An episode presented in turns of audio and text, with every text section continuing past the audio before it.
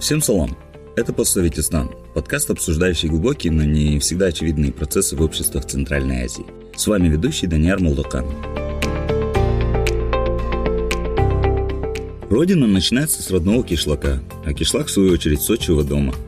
Крыша над головой в 21 веке все еще является базовой потребностью человека. Достаточное жилище было признано в качестве части права на достаточный жизненный уровень во Всеобщей декларации прав человека 1948 года и в Международном пакте об экономических, социальных и культурных правах 1966 года принятых с той поры других международных договорах по правам человека признаются или упоминаются право на достаточное жилище или некоторые его элементы, такие как принцип неприкосновенности жилища и невмешательство в частную жизнь. Несмотря на это, в Узбекистане тысячи семей с 2016 года вынуждены воочию наблюдать за тем, как власти сносят их дома – в этом эпизоде мы попробуем разобраться в том, как это все получилось, к чему это привело и о роли гражданского общества Узбекистана в этом вопросе. Эпизод 2. А кому принадлежит земля в Узбекистане?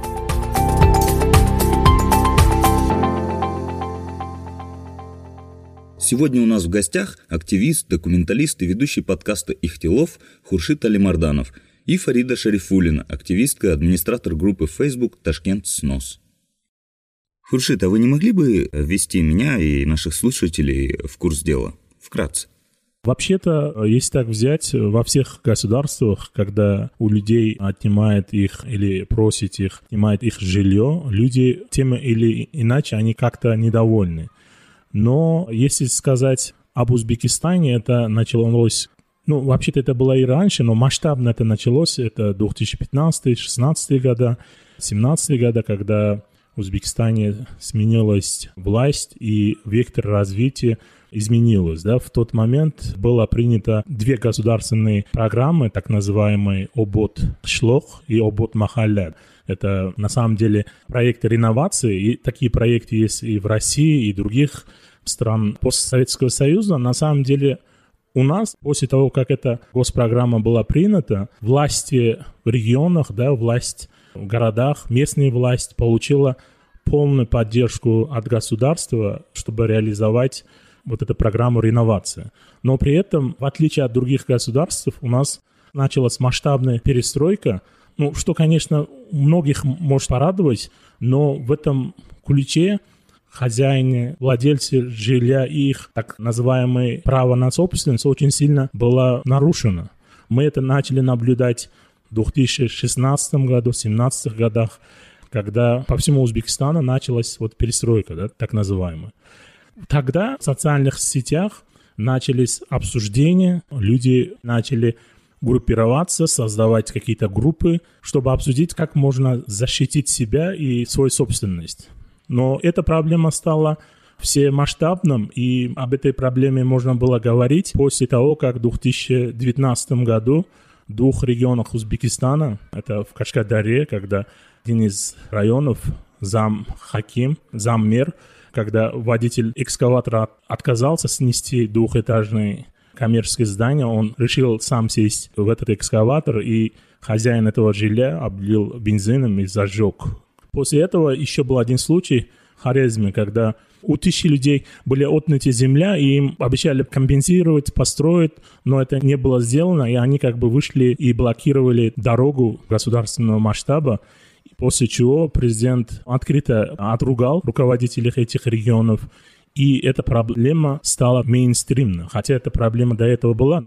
По крайней мере, госканалы на официальном уровне об этом не говорилось мы наблюдали, что наряду с частными собственности граждан, также люди, имеющие бизнес, их земли, ну, начали процесс отнятия этих земель в Ташкенте. В Узбекистане был постановление Кабинета министра под номером 97, который был подписан Шаукатом Мирзяевым, когда он был премьер-министром, да, и по этому постановлению, то есть земля можно было у населения изъять в основном только если эта земля нужна государству. То есть там так и называется изымание земли для нужд государства. Но из-за реновации или когда земля или целые улицы изымается у жителей в центре городов, в центре районов для реновации, да, и когда там будет строиться какие-то торговые центры или новые коммерческие здания, это не государственные нужды, это коммерческие нужды. Другой пункт этого постановления говорит о том, что хозяин земли, хозяин квартиры или частного дома должен получить полную сумму компенсации до изъятия земли. Или хозяину должен быть предоставлено альтернативное жилье, и хозяин квартиры, хозяин имущества должен согласиться, должен быть довольным предоставляемым ему альтернативным жильем. Но я могу сказать из своего опыта, из опыта моей семьи, что был такой случай, когда пришли, у домов отрезали электричество от подачи газа, говорили, давайте освобождайте землю, мы начнем компенсацию, когда вы будете сносить крышу. Но с другой стороны, они, может быть, компенсируют. В этом случае компенсировали. Но когда? через полгода, через год, когда дом был снесен, вот тогда это делается. Вот даже в случаях, когда люди получают полную компенсацию, государство, то, что написано в законе, она полностью не выполняет. Когда вот все это шум поднялся, Минюс принял новое постановление, президент его подписал под номером 911, если не ошибаюсь, и в этом постановлении есть какие-то лазейки, где земля теперь может быть изъята для коммерческих нужд. Раньше такого не было в старом постановлении, а новом постановлении есть. То есть, если кто-то придет и скажет, что я хочу изъять эту землю, он договорится местной властью, хакимиатами, сказать, что я давайте я здесь построю новый торговый центр, и уже по новому постановлению у местной администрации будет право, грубо говоря, изъять эту землю. Поговорим о каких-нибудь цифрах, которые бы давали нашим слушателям и нам представление вот о самих масштабах самой проблемы. Сколько семей остались без компенсации, сколько получили недостаточную компенсацию. И, наверное, этот же вопрос, он э, будет валидным касательно бизнеса, да, ведь бизнес тоже страдает от этих реноваций, рандомных отчуждений собственности. Фарида, вы, наверное, более как бы следующие в этом вопросе, поэтому этот вопрос, наверное, скорее адресован вам. Вот в прошлом году, вот ровно год назад, замминистра юстиции Акбар э, Ташкулов, он устраивал пресс-конференцию, ну, так как это Министерство юстиции, они проанализировали, и они говорили только о случаях сноса по государственным и общественным нуждам. То есть это уже, да, как бы ограничив. Здесь не приводятся случаи, когда сносятся по коммерческим интересам частных застройщиков. Итак, вот что сказал тогда господин Акбар Ташкулов а, касательно нарушений за 2016-2020 год. 846 случаев сноса без предупреждения. 1388 случаев сноса с несоблюдением сроков предупреждения. То есть у нас по старому законодательству должны были за 6 месяцев до сноса э, государственные органы, то есть Хакимиада должен был выдать бумагу о том, что вот сносят. То есть вот 846 случаев их просто вообще никак не предупредили, пришли и снесли. 1388 а случаев сноса не соблюли срок предупреждения 6 месяцев. Там могло 3 дня назад, там, вот мы вас предупредили, через 3 дня представляетесь. А 1244 случая сноса без предварительной оценки. То есть их снесли, а только потом уже выдали деньги. И 430 случаев сноса вообще без компенсации. С 16 по 19 год по государственным и общественным нуждам было разрушено 6479 объектов частной собственности. И сумма невыплаченной компенсация достигает 335,6 миллиардов суммов. То есть по тому курсу это где-то около 32 миллионов долларов. В 2020 году под снос попало 263 объекта недвижимости. Это мы все говорим по государственным нуждам. На общую сумму компенсации почти 100 миллиардов суммов или почти 10 миллионов долларов. Также он сказал, что только в городе Ташкенте за 2020-2021 год 30 собственников не получили компенсацию. Вот такие небольшие цифры, и это только касается сносов по государственным нуждам. То есть, а когда частная собственность, я вам приведу один пример. Сейчас, например, в центре города сносят целую целую махалю. Это вот где Дархан, там. Это очень древняя махаля. Они есть э, документы с 1870 года. Улица Осака, Осакинская тогда называлась. И там под снос попало 780 домовладений и 18 коммерческих предприятий. Вот хотя бы по одному застройщику, там чуть больше 5 гектаров земли, там будут строить просто какой-то жилой комплекс. То есть это сотни и сотни людей попадает под снос, попадает и компенсация она всегда недостаточная, потому что уже не учитывается фактор того, что человек вынужден отдать свой дом. Он бы и жил бы в своем доме, в этом районе, да, и там учитывается, скажем, рыночная стоимость, говорят, давит на людей, говорят, ну, что-то у тебя дом, например, стоит 60 тысяч долларов, чего ты просишь 90 тысяч, да, ты имей совесть туда, как-то вот так на людей дать. Но человек не хотел, то есть ему ведь нужно... Дом – это же не просто стены и крыша, это еще и часть нашей жизни, мы там живем, там наша история, там наша жизнь вся, там жизнь семьи. И то есть человек моральный ущерб э, вообще никак не предполагается оценивать. Эта тема у нас очень больная, и это означает то, что уже где-то сотни и сотни, и даже тысячи семей являются жертвами принудительных выселений и сносов естественно, фирмы тоже. Мы можем судить только о тех случаях, о которых люди не боятся писать, люди, которые пишут о своих судебных делах, или они как-то публикуют. Люди очень взывают к журналистам, чтобы они пришли, осветили проблему. К сожалению, эта тема, хотя и освещается, но уже, видимо, идет какое-то давление, потому что не все случаи освещаются, и вот здесь давление не только со стороны власти, но еще надо учитывать то, что вот независимые СМИ, они, как мы знаем, живут на рекламе, а основные рекламодатели у нас застройщики и девелоперы. И таким образом, если, например, какая-нибудь газета УС с одной стороны рекламирует какой-нибудь Golden House, следовательно, она не может писать уже статью о том, как Golden House выселяет людей. Конфликт интересов. Да, конфликт интересов получается. Поэтому вот э, как бы социальные сети остаются каким-то таким а, голосом этих людей.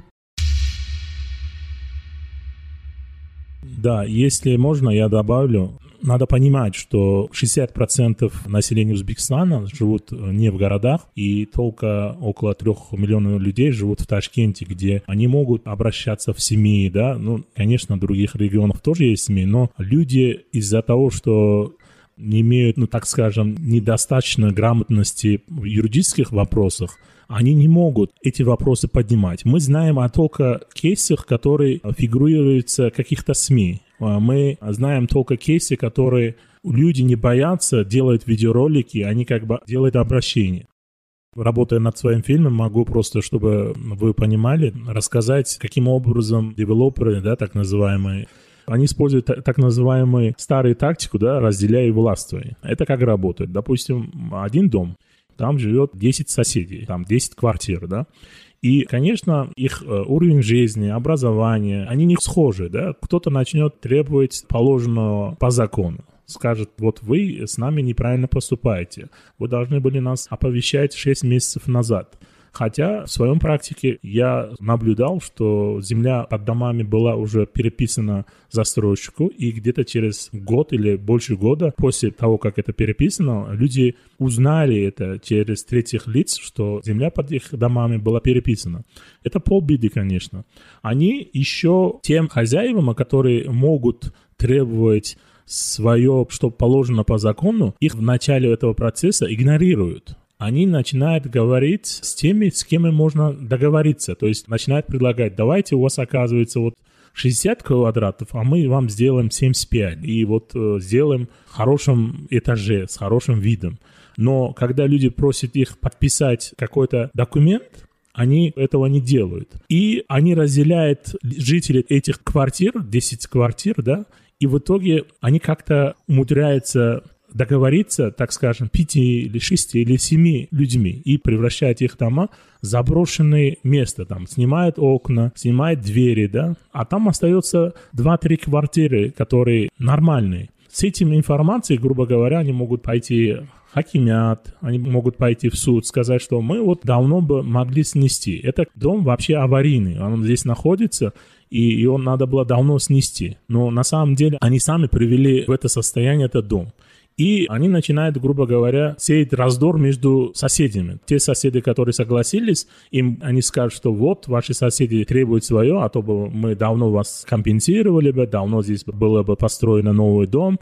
Между людьми, которые жили долгое время, у них начинаются какие-то конфликты. На самом деле мы говорим о ситуации, когда жители остаются своими проблемами сами, да, на самом деле, потому что когда они обращаются, требуя свое, почему-то госорганы их обращение, ну, мы знаем почему, но их обращение, короче, должным образом не изучает. И вот эта статистику, которую Фарида прочла, это после долгих обсуждений, после того, как проблема была поднята в телевидении, газетах, Минюст привел эту статистику. Но реальный случай намного превышает... Это только по государственным нуждам. То есть по коммерческим они даже не исследовали. Ну, а потом, знаете, еще, вот, например, там, тот же Минюст, вот где-то в прошлом году или позапрошлом году, столько по одному Самарканду, по одному городу Самарканду, Минюст не нашел 80 решений Хакима на снос и на этот, а людей там сносили и все такое, а оказалось, что решений не было. Просто, вы знаете, если бы вы видели это решение, да, вот в глаза, вы просто бы посмеялись, потому что это вот решение, оно выглядит как такая вот э, слепая копия на формате А3, вот так, то есть на А4 два листа идут, да, такая она вот еле видно, вот это людям раздают как документ. Например, никто никогда не видел само а, решение, как сказать, вот оригинал решения, Хакима с подписью, с печатями. Э, там вообще нарушений очень много. То, что решение Хаким выдает, знаете, у нас очень многие люди целыми махалями пытаются отменить эти решения, да, там очень много нарушений, все такое, но их суды не отменяют, знаете, по какой причине? Там в самом решении нет ничего такого, которое бы накладывало на граждан какие-то обязательства. Там просто пишется, что в связи там а, с какими-то благоустроительными работами, принять предложение какой-то там девелоперской фирмы, которая там, это, ну, это уже отдельный вопрос, а, принять предложение такого ООО, скажем там, Training Project, да, вот такие названия, на вот благоустройство данной территории. И на эту фирму возлагается компенсировать. Да, договориться со, с жителями и компенсировать их ущерб после чего они могут снести и получить разрешение на строительство. То есть само решение Хакима, оно вот там нет ничего такого, что заставляло бы людей согласиться на этот снос. То есть э, решение обязывает девелопера, застройщика договариваться с людьми. А что происходит в действительности? Застройщики, они хватают вот это решение, размахивают им как флагом, идут в суд. И для всех судей Узбекистана, начиная от районного суда, городской суд и до Верховного суда, вот это решение – котором говорится просто, что за застройщиком резервируется земля, оно для них служит как такой красной тряпкой, что все обязаны это решение исполнять, в том числе и жители. Они должны быстро покинуть свои дома, отдать вот э, на тех условиях, какие там выгодны застройщику. Почему-то и вот это вот решение на слепое вот эта ксерокопия, она выше Конституции, выше всех законов. У нас ведь очень хорошее законодательство в области э, жилья. У нас Конституция говорит, что частная собственность сохраняется закон. У нас есть два закона о защите частной собственности, два закона, где говорится, что частная собственность неприкосновенна. У нас есть жилищный кодекс, где все это расписано, земельный кодекс, гражданский кодекс, кодекс градостроительный, да? Ни один этот закон подметке не годится вот этому решению Хакима. Я даже спрашивала, я вот часто хожу на суды по принудительным выселениям, и когда судьи выносят решение выселить на условиях застройщика, лишить частной собственности, я спрашиваю, на основании какого закона вы приняли решение лишить человека его частной собственности. У нас же нельзя, вот вы же знаете. Он говорит, на основании решения Хакима. Но решение Хакима по иерархии, это любой юрист вам скажет, что по иерархии решение органов местной власти, оно вообще находится в самом-самом низу, и оно даже не считается как бы законом. Законом считается вот Конституция, кодексы и все такое.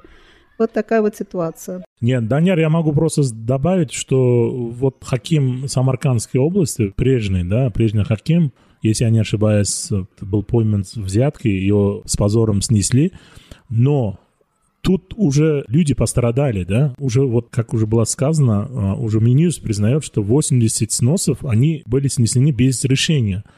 В таком случае, да, кто будет компенсировать этим людям то, что их частная собственность? Никто. Никто. Никто. Хакимият на себя не брал обязательства по компенсации. Еще могу добавить, что не только же частная собственность или бизнес страдает. Мы наблюдали случаи, что исторические памятники были разрушены. Были разрушены какие-то э, исторические памятники 17-18 веков в Бухаре, да, которые была внесена в ЮНЕСКО как наследие. Да, я хочу сказать, что не только частные лица или юридические лица страдают от этого сноса. Мы наблюдали случаи, когда исторические памятники, э, которые были в списке ЮНЕСКО, да, была отдана кому-то, или какие-то работы была сделана без предварительного согласования, да, это мы наблюдали, что в Бухаре такое было, Коканде было. В Ташкенте были сносы прям целых исторических комплексов. И поэтому почему-то наши чиновники на местах думают, что новое здание это то, что нужно туристам, чтобы они приходили, видели. Ну, на самом деле, когда мои друзья приезжают из-за границы, мы едем в старую Махалю, которая находится в Чарсу. Это интересно им. Никому не интересно новые здания, которые обставлены аликабоном. К сожалению, вот этого они не понимают. И от этого облик страны. Да, это, конечно, печально, то, что Узбекистан решает просто-напросто снести памятники архитектуры, ну, а смотрите, на лицо проблемы в судах, на лицо проблемы с нарушением прав человека, на лицо здесь э, преследование ренты, на лицо здесь, э, наверное, какой-то сговор между государственными чиновниками и бизнесом, и в итоге страдает простое население. По этому поводу хочется у вас спросить, расскажите, пожалуйста, что сейчас делается для решения этой проблемы, и что, на ваш взгляд, должно быть сделано? Ведь э, проблема до сих пор не исчерпала себя, я так понимаю. Вы совершенно правильно отметили вот эту связку государственных органов, каких-то чиновников, судебных органов с этими девелоперами, застройщиками. Я вот вам скажу, и это очень большая проблема. Раз сами чиновники лично заинтересованы вот э, в этих компаниях, да, Потому что вот если бы вы посмотрели на этих девелоперов, э, очень часто это такие фирмочки, у них статус малое частное предприятие, они все ООО, у них уставной фонд, но вот сейчас только стали более-менее делать уставные фонды, а вот еще два года назад у них уставной фонд был что-то в районе 600 долларов. Вы понимаете?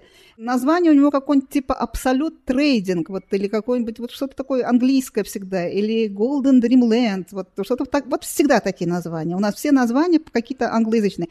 И вот эта фирмочка, она, когда вот ее смотришь, уставный документ, то, что в открытых данных у нас статистических есть на фирму, ты видишь, что эта фирма была создана ровно за три месяца до выхода решения.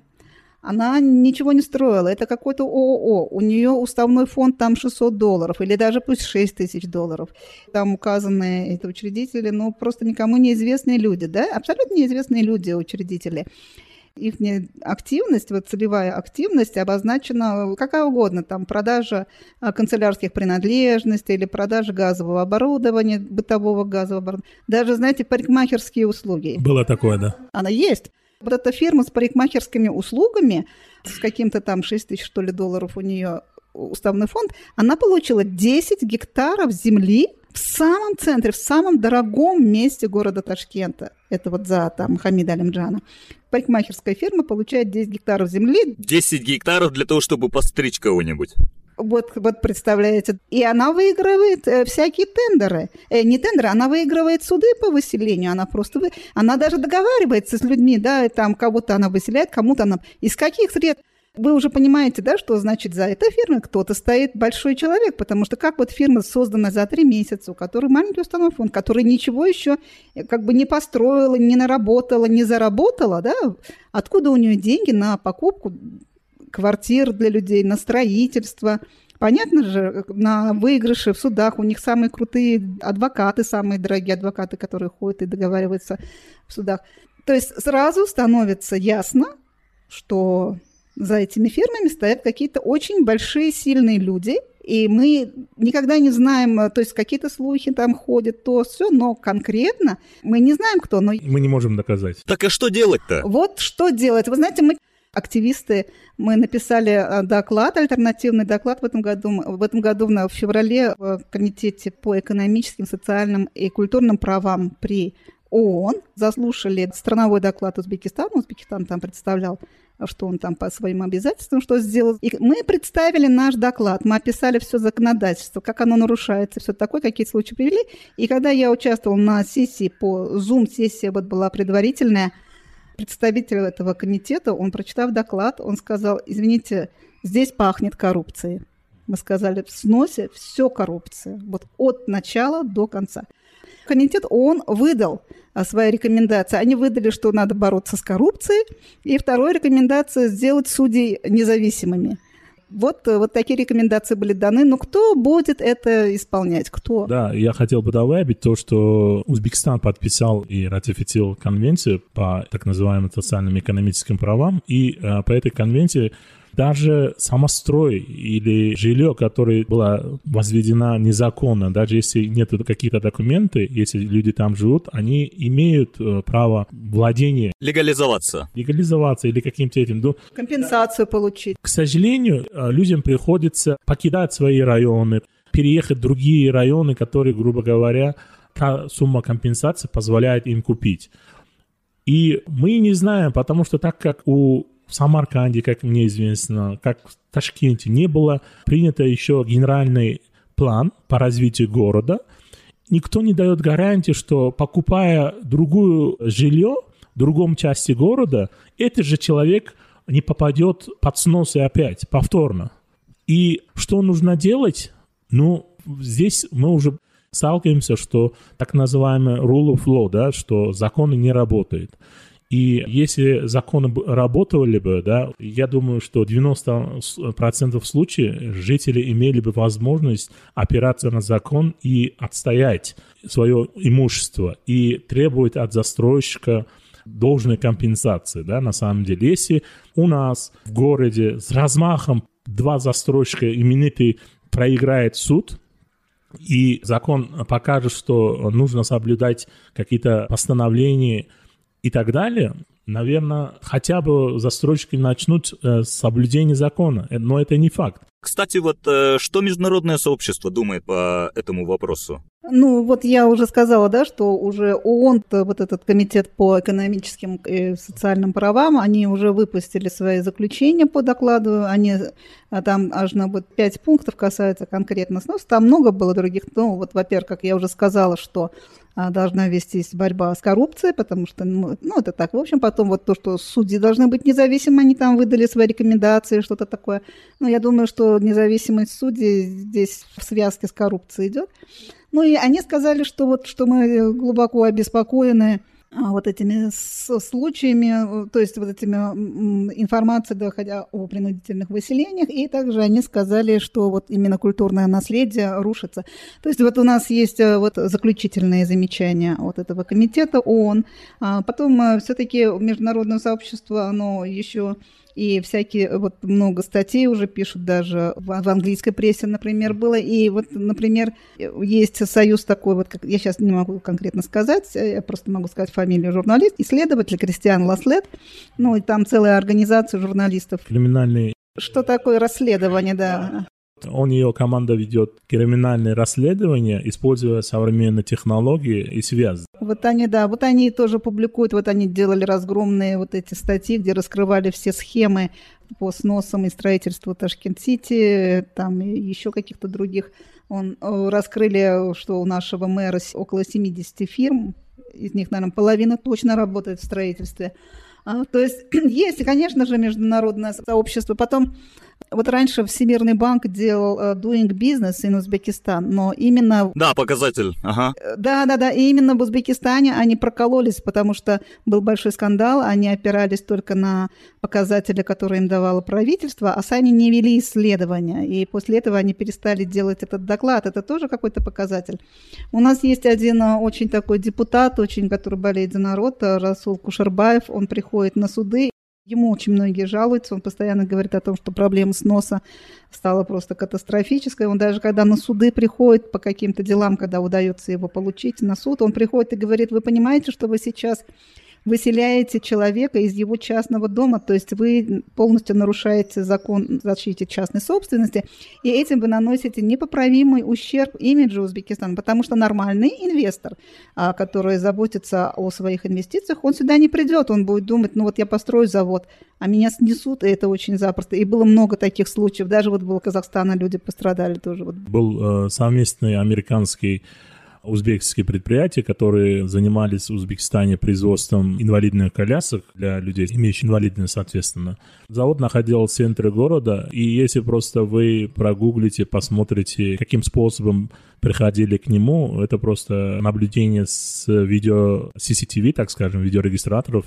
Вам, наверное, напомнит фильмы 90-х, когда бандиты приходили с рэкетом, да, по крайней мере, э, мне так показался. Но очень жаль, что все это происходит, и у людей, которые сталкиваются такими проблемами очень сильно руки опускаются, и они теряют надежду ну, не на только на справедливость. У них появляется чувство... Брошенности, да? не, не самый приятный в отношении своей страны, да. И многие люди, я знаю нескольких людей, которые семьями переехали из Узбекистана, только из-за того, что, да. Я просто-напросто в голове у себя перевариваю этот большой поток информации, и у меня складывается впечатление, что спасение утопающих э, в Узбекистане э, в руках самих утопающих. И как раз это вот касательно роли гражданского общества. В том контексте, когда ни суды, ни государство, ни бизнес не заинтересованы учитывать интересы обычных простых граждан, наверное, роль гражданского общества является ключевой для того, чтобы э, каким-то образом поддерживать простых обычных граждан. Ну и, наконец, наверное, последний вопрос, который вдогонку еще к этому пойдет. Э, вопрос, который звучал в одном из э, узбекистанских судов. Кому принадлежит земля в Узбекистане? Официально. По закону земля принадлежит, конечно же, государству. Земля у нас собственность государства. Это вот написано в Конституции. В той же Конституции написано, что государство – это народ. Источник государственной власти – это народ, то есть земля наша. Но почему-то, почему-то, ну, как бы так вот укоренилось, что государство – это вот конкретный хаким, это он хаким. Чиновники. Чиновники, да. Чиновники считают, что государство – это они. Вот, и поэтому даже они считают так, что раз они государство, значит, они могут эту землю отдать тому, кому они хотят. А если раз они дадут землю тому, кому они захотели, значит, это будут государственные нужды. Вот, вот настолько извращенное понятие. Раз представитель государственной власти на местах дал какому-то там э, застройщику выделил какую-то землю, это уже прям государственная нужда. Как я вначале говорила, что для наших судов э, решение Хакима это вот вообще. А на самом-то деле получается, что... Ну, сейчас даже уже как бы говорят, что вот у нас можно выкупить землю, но вот вы, Хуршит, знаете хоть кого-нибудь, кто смог купить в Ташкенте землю? Мы так и не знаем, какой там... Может, кто-то там выкупает землю из каких-то больших людей, но я не слышала, чтобы люди пошли и выкупили свою землю и получили но я знаю частную. Уже, я не могу доказать, но озвучивают мне соток земли в Ташкенте, сколько стоит. Официально нет данных. Официально нет данных. Нет механизма. Продолжаем видеть сам Хакимов, что они были э, задержаны нашим СГБ, да, службой национальной безопасности. Мы наблюдаем, что Хаким именно попадается в таких случаях. Это говорит о том, что процесс продолжается. И с другой стороны, я хотел бы привести пример, чтобы было понятно нашим слушателям. В прошлом году президент подписал э, указ о моратории вырубки деревьев. То есть в Узбекистане до какого-то года полностью приостановили вырубку деревьев. Но рядом с моим офисом, где я снимаю офис, в течение буквально сутки возвели строительное ограждение. Внутри строительного ограждения находится 43 дерева, да, и пришел, так скажем, экологическая полиция, посчитали эти деревья, это сделали.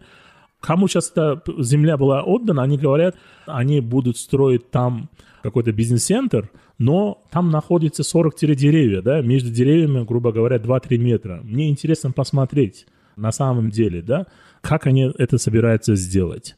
То есть, э, если они смогут договориться, значит, э, указы какие-то президента моратории, то есть э, не то чтобы защитить жилье граждан, а Узбекистан не в состоянии защитить деревья, или как? Не работают законы. Да, на самом деле вот такие случаи, вот Фаридопад, в частности, очень часто бывает в судьях. Я также наблюдаю. Когда мы выходим из судебного слушания, на самом деле у всех, у гражданского общества, и кто наблюдает, э, очень сильно Просто депрессия. Рука опускается из-за такой несправедливости. Но вы задали вопрос насчет гражданского общества. К сожалению, среди гражданского общества тоже бывают такие случаи, что какие-то активисты, грубо говоря, гражданского общества выходят, защищают чей-то собственность, а эти же активисты в другом случае почему-то защищают строителей, грубо говоря, и вы правильно говорите, я думаю, я уверен, что насколько сильно бы гражданское общество не было бы, пока люди не начнут защищать свое сами, ничего не изменится, потому что, к сожалению, в Узбекистане такое. Допустим, человек, который живет в Махале, видит, что через дорогу сносит дом соседа, они смотрят. И смотрят со стороны, пока этот вопрос не коснется лично их. Я во время моей съемки, разговаривал очень многими людьми, у всех такой вопрос, да, грубо говоря. То есть, э, можно я не буду появляться на экране? Давайте я поговорю новым прокурором. Вот вчера его назначили, он назначил мне встречу три часа. Если он решит мою проблему, я не буду давать вам интервью. Если эта проблема решится, ну тогда извините, да, на самом деле. Поэтому то, что сейчас делается, это не системное решение вопроса, и я думаю, что в ближайшие годы в каком-то мере мы будем наблюдать э, за такими историями. Но я хочу сказать, что все-таки какие-то оптимистические нотки э, можно добавить. Да, скрасьте, пожалуйста. Вы правильно сказали, что граждан... именно роль гражданского общества, но э, знаете, как получается? Можно привести несколько примеров, когда люди сами, которые, они даже не называют себя активистами, они не просто вот люди объединяются, вот э, они живут в Махале. Э, например, вот известный случай дома 45, он у нас как бы дом Павлова в Сталинграде защищался. Там это такой столетней давности дом был построен, там у него какая-то история своя есть историческая и культурная. А вот, и там 64 квартиры, например, да, и когда застройщик пришел, сказал, что мы вас будем сносить, практически все, там человек 5, наверное, уступили застройщику, но остальные 60 человек, они сказали, мы не будем. Мы не согласны на то, чтобы вы наш дом снесли, все такое. Застройщик подавал в суд, и все, они подняли большую компанию. Но застройщик ничего не смог с ними сделать. Ничего не смогли с ними сделать, и все, там ну, они еще смогли получить исторический статус. Есть также несколько случаев тоже вот положительных. Ну, вот когда дом имеет какой-то исторический статус, еще более-менее можно вот защитить. Есть по городу Ташкента два таких случая. У нас еще есть такая проблема, как точечная застройка, да, то есть, казалось бы, никого не сносят, но это вот когда старые дворы, да, советской застройки, вы знаете, да, вот пятиэтажки стоят, там же были свои градостроительные нормы, соблюдались дистанции между ними, и получается, что вот в этих старых э, советских вот этих, так скажем, хрущевках у них большие дворы. И вот мэрия, хакимиат решает, а что такой большой двор пустой стоит, да, там, что за деревья, что за площадки какие-то, там, что за там э, какие-то стоянки машин, зачем это все людям надо, давайте мы здесь поставим девятиэтажку. Причем, почему они берутся за центр города? Потому что тут есть все коммуникации. То есть им не надо тянуть газ, свет, канализацию. Все это уже готово есть, они сажают вот на старую вот эту канализацию, поэтому они любят уже обжитые районы.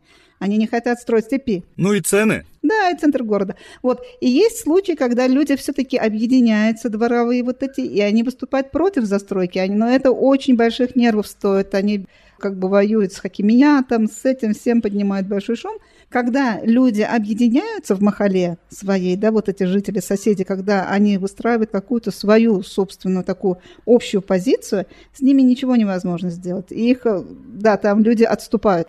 Но, к сожалению, как вот вначале упомянул Хуршит, когда там застройщики умудряются кого-то там уговорить, и, и когда среди жителей вот какого-то квартала за Махали или каких-то домов нет согласия, то там, конечно, разделяя власть, они вот так вот их там сносят, да. В одиночку люди не справляются, но когда идет как бы, да. объединенное противодействие, то там уже власти вынуждены прислушиваться, они не могут. Ну да, есть, э, есть несколько случаев, уже было сказано, вот этот дом 45, потом я помню случай юридического лица Турбаза Ингабад, который, грубо говоря, я участвовал в нескольких судебных заседаниях, они проиграли даже Верховный суд, но потом вышестоящие коллеги судьи отменили решение суда и решили вернуть владельцу Турбазы Янгабад все права, которые у него были, грубо говоря, нарушены, да.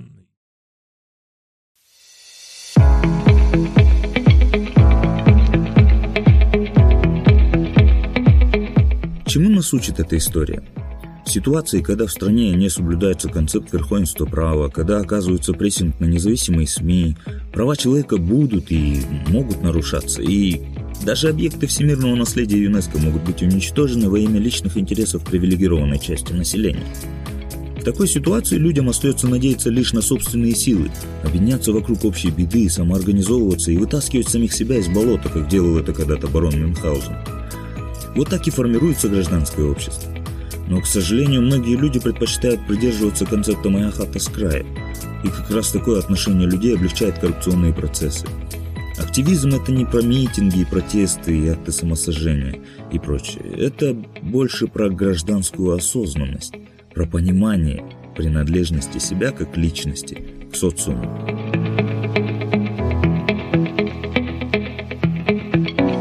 Все эпизоды нашего подкаста вы сможете найти на наших страницах в социальных сетях Facebook, Instagram, YouTube и Twitter «Постсоветистан», а также на всех подкастинговых платформах.